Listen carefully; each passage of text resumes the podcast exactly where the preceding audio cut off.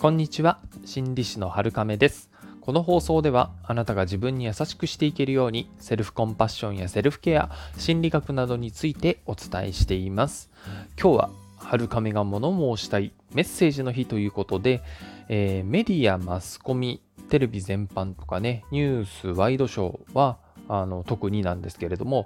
これらは自分から寄っていかないで大丈夫なんだよっていうお話をしたいと思います。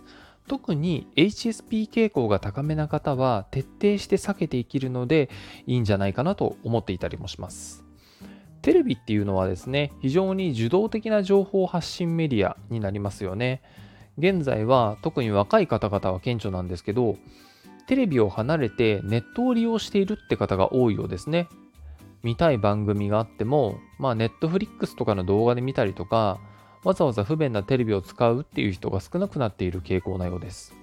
そもそもテレビがもてはやされたっていうのは、それまでラジオくらいしか聞けなかった人たちが、視覚的にも楽しいものを見れるようになったっていうことが売りだったんですよね。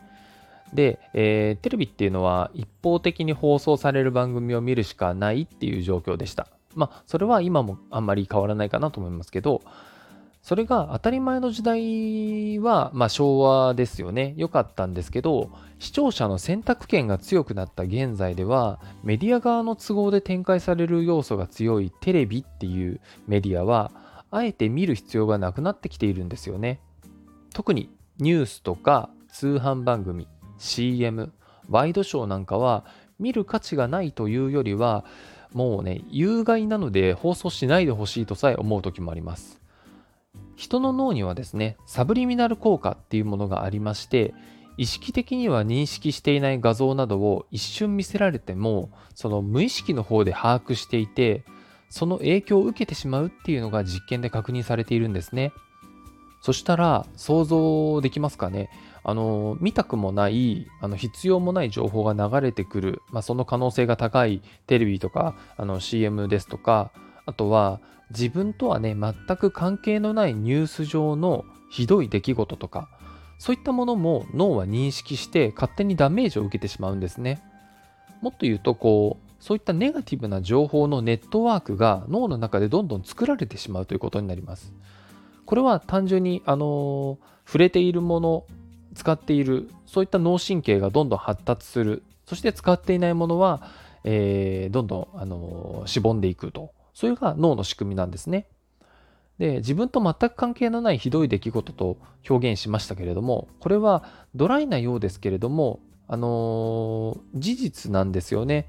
どこか遠いところ、自分と関係のない人たち、そういうところで起きた事故とか事件の話をメディアが林立てて報道していたりするんですけれども、実際私たちの人生には全く関係がないんですよね。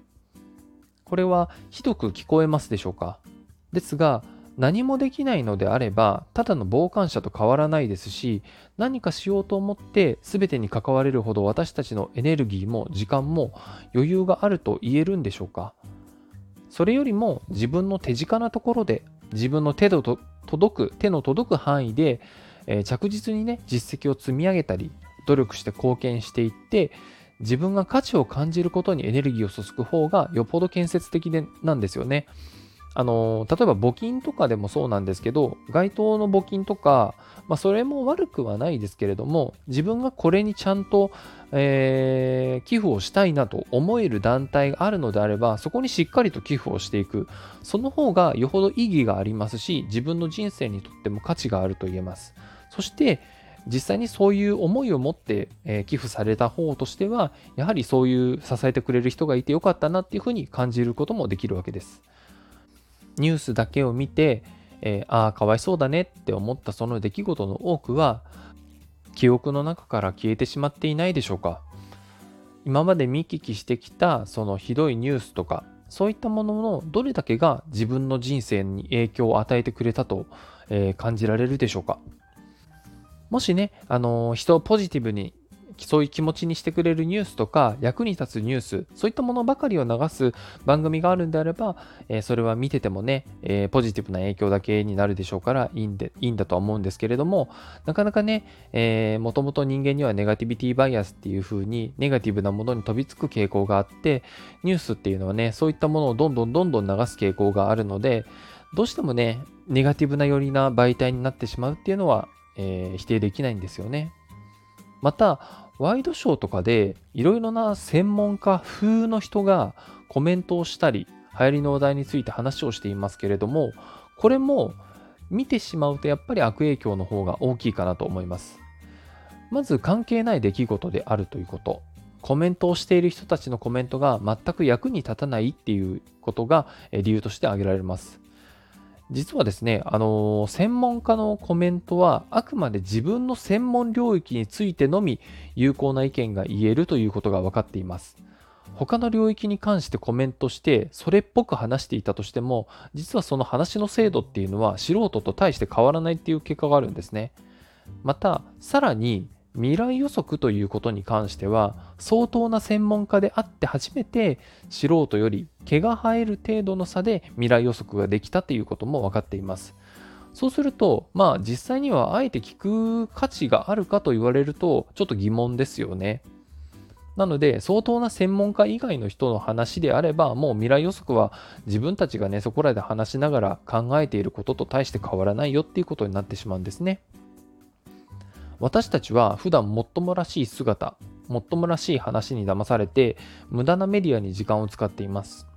それよりも、好みの本を読み直したりとか、専門書を読んで勉強するとか、自分の好きな動画サイトとか、まあね、あの、このスタンド FM みたいなラジオを聞くとか、そういったものでもいいし、そういったことにね、時間とかエネルギー、そういったものを使っていた方が、はるかに有益なんですよね。知らない間に脳にダメージを与える情報を仕入れかねないという状況が今はそこら中にあったりします。ただですね、あのー、本当に専門家が集まってしっかりと特定の話題について話し合うっていうものに関しては意義があるというふうにも言えます。ただ未来予測に関しては先ほどお話した通りなので起きた出来事とか現在のことについて話し合うっていう形でいいんじゃないかなと思います。